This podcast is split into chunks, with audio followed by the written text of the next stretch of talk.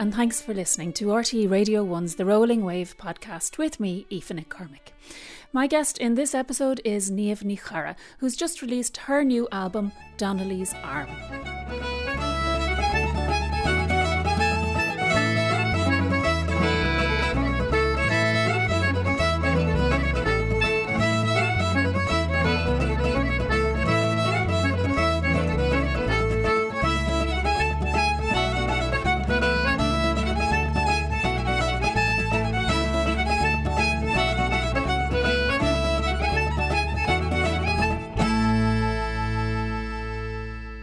Three slides there from Niamh Ní Charra's new album Donnelly's Arm, the flush of success, the worn, torn petticoat, and Tom Billy's favourite. Niamh Ní Charra, you're very welcome to The Rolling Wave. This album, Donnelly's Arm, this is a COVID 19 baby. Tell me about the challenges of making an album during a period of, uh, well, restrictions and lockdowns and everything else we've been through in the last nine months.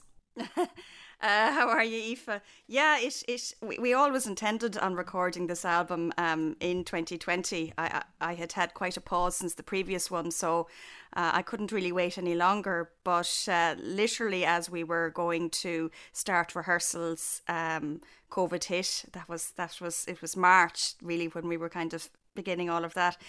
And so, yeah, we had great fun, uh, lots of juggling. There were ironically advantages as well as disadvantages.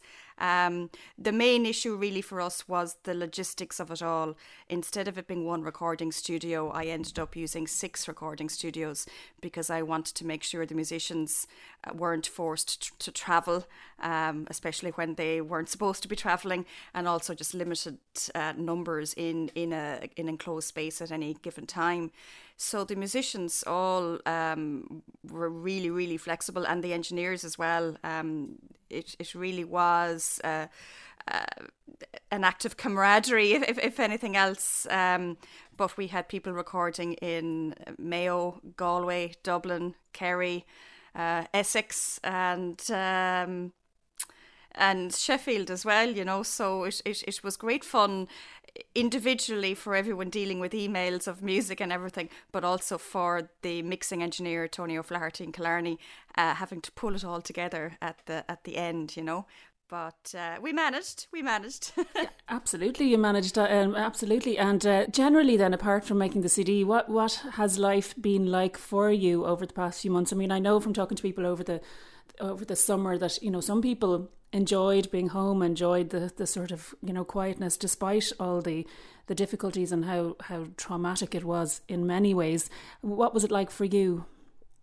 What is it like? I should say we're still there. I, so what what is it like? Yeah. it's continuously, yeah. Um, well, I mentioned before actually um, that there were advantages in terms of the recording process um, in lockdown, and for for for me that related to the fact that um, I was working from home, as was my partner. Now, I, I normally work in NUIG in Galway, but I'm based in Dublin, so I was I'd, I'd commute, um, you know, during the week and and come home at weekends. But because I was working from home, it meant that I was in Dublin, um, as was my partner. So the the evenings after work, we were able to you know, play through the music and, and work on arrangements and kind of bounce ideas off each other. So that was actually yeah. really nice because we haven't had that yeah, for a while, you know. Um, you know, we're back again. I'm working from home at the moment, but when it comes to level three, I, I, I head back over to Galway. So I, I'm kind of having a bit of a yo yo existence, and I know I'm not the only one.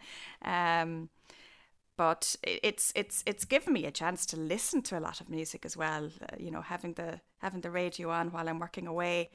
It's yeah. really nice, yeah, you know. absolutely, no, no, definitely. There, there have been good points uh, for for people, and um, it's been, as you said at the start, it's been a number of years since you released the last album, "Cuz." That was in honor of uh, Terry Cuz-Teahan, and since then you've developed an other parallel career path. Tell me about that because it feeds into this record as well. It does, and I suppose it kind of fed out of the previous record. So uh, when I produced the album, Cuz um, it had come from a recording, a tape that Cuz made for me when I was really young, about nine or ten years old, on his last visit home, and I'd kept it with me for ages. And I eventually uh, did this recording, which was in tribute and in in homage to him, really. Um, but I spent an awful lot of time making sure that the provenance of all the tunes on that album was correct. Um, you know, tunes that he composed, making sure that he was properly credited, making sure that it was the right title for the tune. And then, of course, as is typical in Irish music, there, there was a grey area. There were tunes that others had thought were his, that had, had attributed to him that weren't his. There were tunes he had written that no one realised were his, and then there were tunes that he, he couldn't remember himself if he had written. So, um, uh, typical of the character too, you know. But I spent a lot of time in the Irish Traditional Music Archive um, researching that, and I really enjoyed that process. But I also was kind of looking around at the time for uh, an, another, I won't say a brand new career, but it's, it's kind of what happened. But, you know, another um, area to work that would complement my music and my touring because, well, the body and the mind was getting a little bit tired at that stage. And so I had been kind of thinking of going into the world of archives, but then when the Cuz album came out, um, it it really kind of cemented that idea for me because thankfully there was really uh, really great positive feedback in the reviews to the music. But quite a few of the reviewers mentioned the archive nature of the work I had done as well. And, you know, I was dead chuffed with this, but I was also kind of embarrassed because I wasn't a professional archivist at the time and so I thought it might be a good idea to go off and train. It spurred you on, exactly. Yeah. So I did. Uh, there's there's only one place in Ireland to train. It's uh, UCD, and there's only 15 places on the course. So ironically, the Cuz album helped me get a place. You know, the the interview process I had to do to get onto the course, and coming from the kind of sort of non-conventional background I was coming from in terms of archiving, um, the Cuz album actually helped me into that world. And I've been working as an archivist ever since.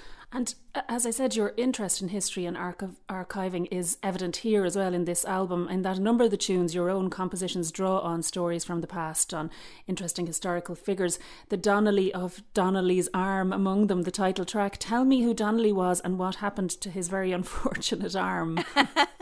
well, I, I, I, think it's such a fascinating story, and ironically, I, I suppose um, I heard it first when I was having a drink in my local here in the Liberties in Dublin.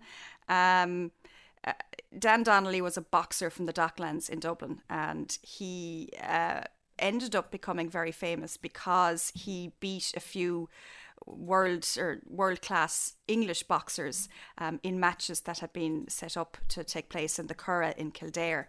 And, uh, you know, at a time when it was kind of illegal to be hitting an Englishman, he was legally able to put, to hit an Englishman. So we're talking, uh, Dan Donnelly died 200 years ago uh, last year. And uh, he died very young at the age of 31.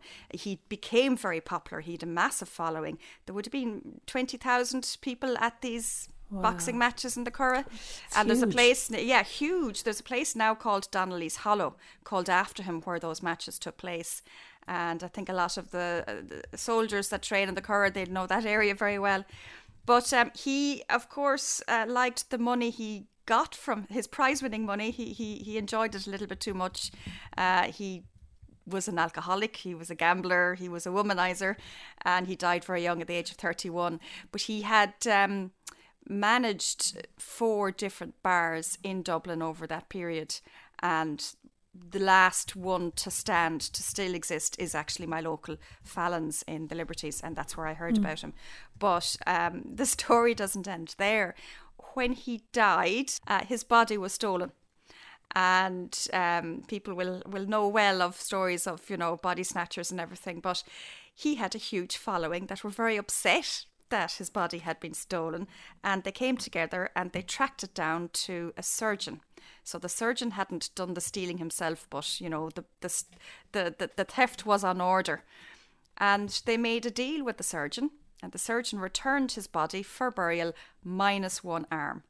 And uh, what he did with the arm was he filled it with red lead to preserve it, and it went to the university in Edinburgh for the medical students to study for a few years.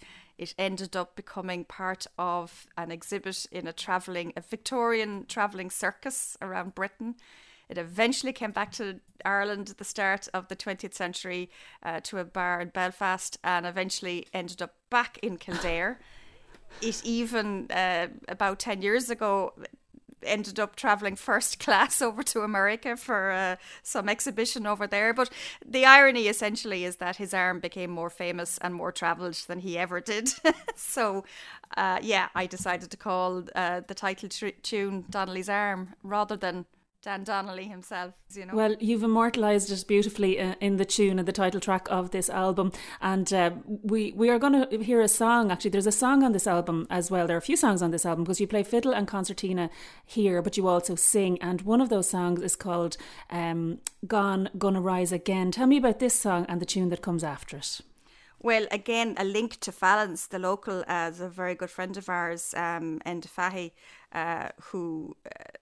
Who always shares music with me when, when, when we walk in. He's always listening to music, and he was listening to this song at the time, and it, it really jumped out at me. Um, so, Si Kahn is an American musician and activist. Um, and uh, he wrote the song called Gone, Gonna Rise Again. And it, it, to me, it really jumped out because it's all about you know rising from difficulty and it's it's a you know generation looking after the next generation and uh, it it I think it really kind of um, uh, it, I suppose it reached out to me really, especially with the way that we're all kind of looking out for each other at the moment with this pandemic that's going on.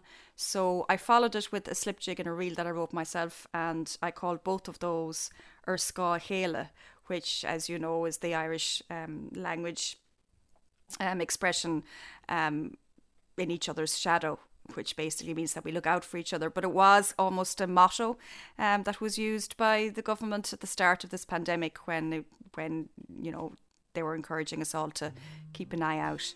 And so I suppose this track really is the COVID track um, of the album.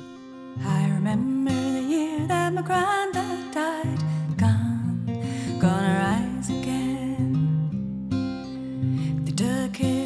on the mountainside.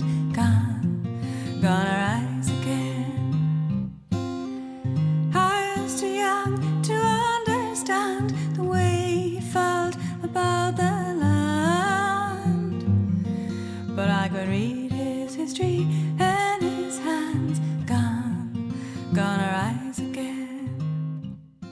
Gone, Gonna Rise Again and Er Sco a Chéile from Niamh Ní new album Donnelly's Arm. Niamh, your background in music, you mentioned Terry Cuz Teahan, but your, your own background in music, tell me a bit about that. Um, well, I, I'm from Killarney myself. I grew up playing music. Uh, I think I asked um, Santa Claus for uilleann pipes when I was four, and Santa Claus went no way, and I got a concertina instead. I think Santa Claus knew knew very well that that was the right way to go. Uh, so I've been playing um, music since I was that age, and it was interesting when, when I was growing up in Killarney. There was nobody my own age. Um, my older sisters played; they're about uh, six and seven years older than me, um, but there was nobody my own age playing. But like I have great memories of being brought into pubs. I don't think you can do it now, but I was being brought into pubs from the age of eight and sitting around playing with, you know, great box players from from that area, uh, Johnny Leary, uh, Jimmy Doyle, John Brosnan, um, and just everybody always watching out for me and uh, Buckley's Bar and Murphy's Bar were the two main pubs I used to go to. And I remember actually um, Mrs. Buckley, um, her son was managing the pub, and another son used to play with us. Uh, she used to bring me in the back afterwards and make corned beef sandwiches and uh, give me a glass mm-hmm. of, of, orange juice, you know, after the tunes. And my dad would be there, you know, nursing his one whiskey for the whole night while I'd be playing away. But actually, that Mrs. Buckley is Jessie Buckley's grandmother, uh, Jessie Buckley, that's making a huge name for herself now and in the world yeah. of film. Um, but that was really was my upbringing. I, I didn't actually go studying music at all. I, I, I became an electronic engineer. That's a whole other story. um, but uh, I was working for a software company in Boston. Um, the first job I got when I graduated from engineering. And Boston, you know, was just this hub of Irish music. All the Irish bands that were touring were, were passing through. And I was meeting loads of people, and I just decided, you know what, I want to give this a go. So I gave up the job and came home and did a course in Cork, uh, Nefa on music and management.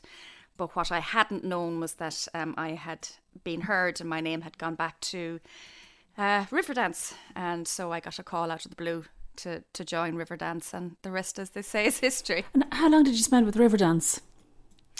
I spent eight years Did for you? all my sins playing with Riverdance. Yeah, no, I had a great, great time. It was, it, it, it's a long time ago now, but um, it was the early days of Riverdance. But really, it was, I suppose, um, a huge uh, learning curve. Um, coming as I did from the really traditional background, you know, to be sitting on a bandstand playing with, with you know, sax players and drums and bass and listening to, to rhythms that were 15, 16 and all of this kind of stuff, you know. So, um, yeah, but it was, yeah, it was great.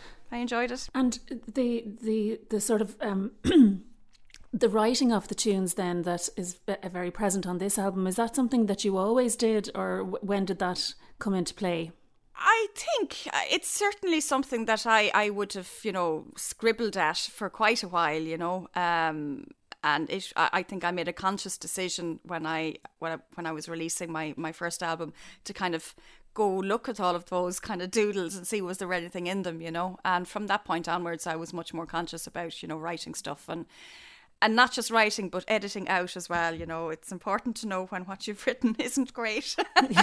It is that is important in all in all walks in of life. In all walks of life exactly and actually i have it, it it's not increasing anymore but i have a very strange artifact i have a plastic folder full of sick bags and what it is is that i would be on an airplane traveling and a, t- a Oh. tune would come to my head and i'd ask the hostess for a, a pen and i would write the tune on the back of a sick bag um, but uh, they don't do sick bags anymore on planes and of course we're not traveling anymore so That that'll be interesting when you hand that collection over now to uh, to to a University know, of Dayton or something.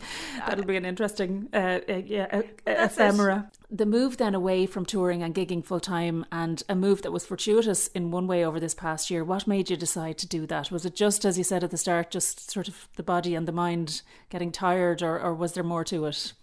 I think it was a combination of the body and mind getting tired, and just, I suppose, a, a sense of realism that um, since the recession had kicked in in 2008, you know, I had noticed that for an awful lot more work, you were getting the same fee.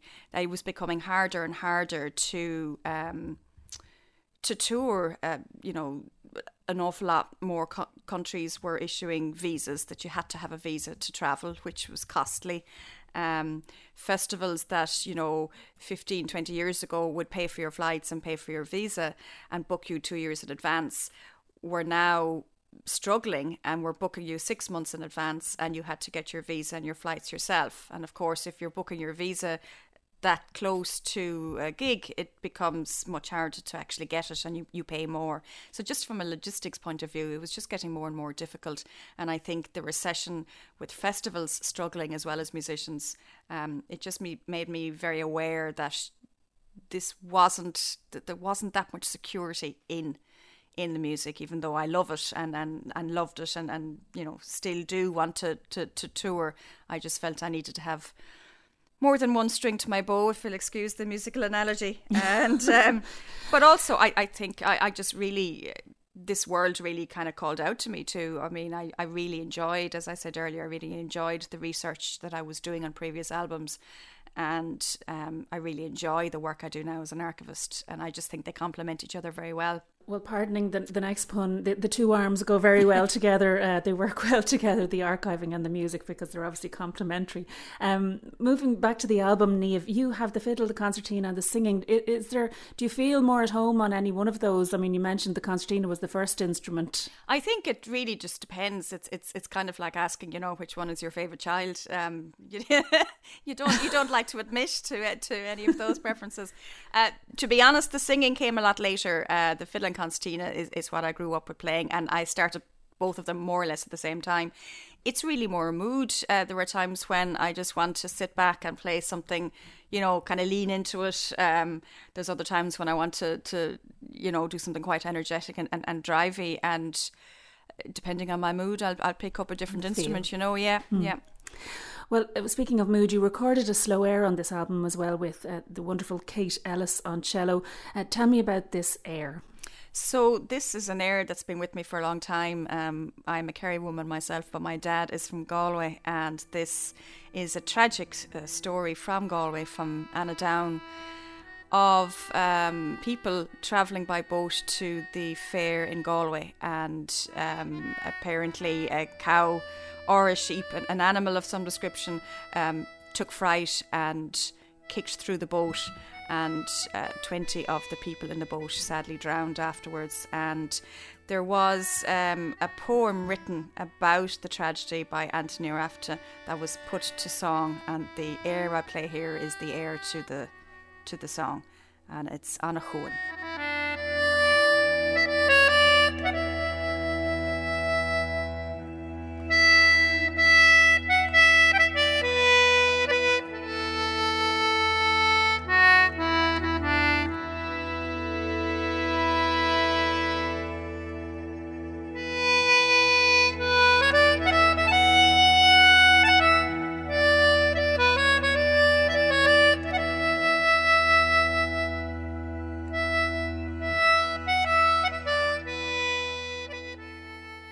Anach Cuain, played by Niamh Ní Charra and Kate Ellis from Niamh Ní Charra's new album Donnelly's Arm. Niamh, I want to just play one more track to finish, and uh, it's a set of reels. But before we play it, could you tell me the story about the Catherine, who is the woman behind your tune, the red-haired Catherine? Here, I I, I didn't know about her before I read this. Um, so red-haired Catherine, it was it's it's it's a very sad story, but also one where we know very little information. Um, Catherine Crean was a member of the Belgian resistance during the Second World War. She was living in Brussels at the time. And um, apparently, she was working with the resistance on what's known as the Comet Line, which was a 1,000 mile escape route running from Brussels the whole way down to Gibraltar in Spain.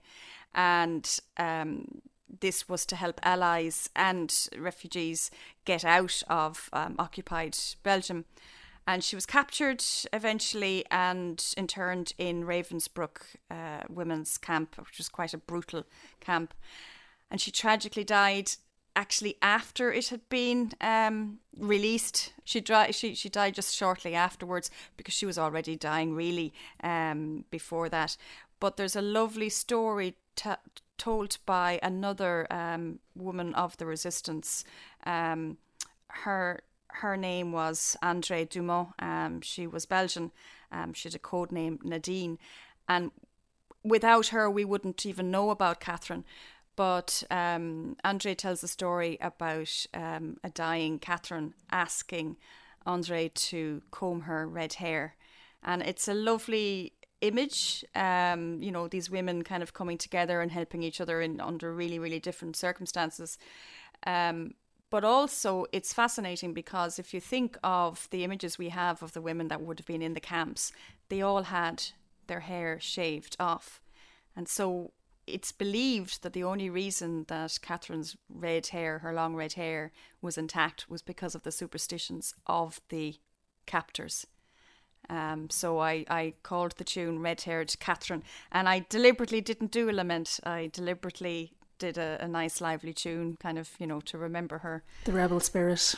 Exactly, the rebellious nature and, and, and the resistance and, and, and all of that. So, Red Haired Catherine. And just that last, just briefly, that last tune in that set kind of pulls all of the ideas you have in this album as well together. Because uh, tell me about this. It's a real, reel du forgeron. yes, um, it's it's a French Canadian tune, but it's a French Canadian tune I actually learned from um, a Basque musician. uh, Xabi Aburruzaga, I can never pronounce his surname. He's a, a, a Basque box player that I have toured with and recorded with, and um, it's this tune I learned from him. I just think it's kind of unusual. And yet very normal in the in, in the world that we're in as musicians that I would learn a French Canadian tune from a Basque musician while I think I was in France. Um, but it just kind of uh, spoke to me about that, you know, while we're all in lockdown um, and feeling quite isolated, that actually we're all very much connected and it is a small world. And, you know, I just liked to be reminded of that myself, you know. Mm-hmm. Okay, well, look, Ní Charra, good luck with the work and the album, and hopefully you and your fellow musicians on this album will be able to hit the stage at some time in the next year. And uh, thanks a million for being with us on The Rolling Wave. Thanks a million, Aoife, and yes, hopefully so. Hopefully, we'll all be back gigging as soon as possible.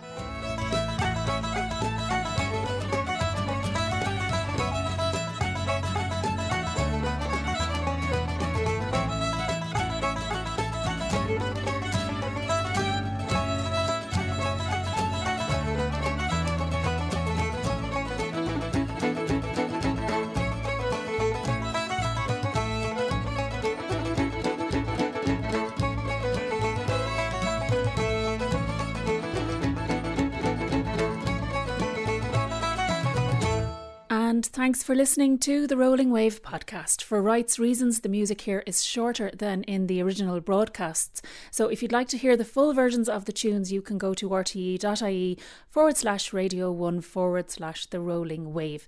And a shorter edition of this interview with Niamh Ní Charra was first broadcast on the 17th of January 2021. Till the next time, Gura Magi, Agus Slán. Música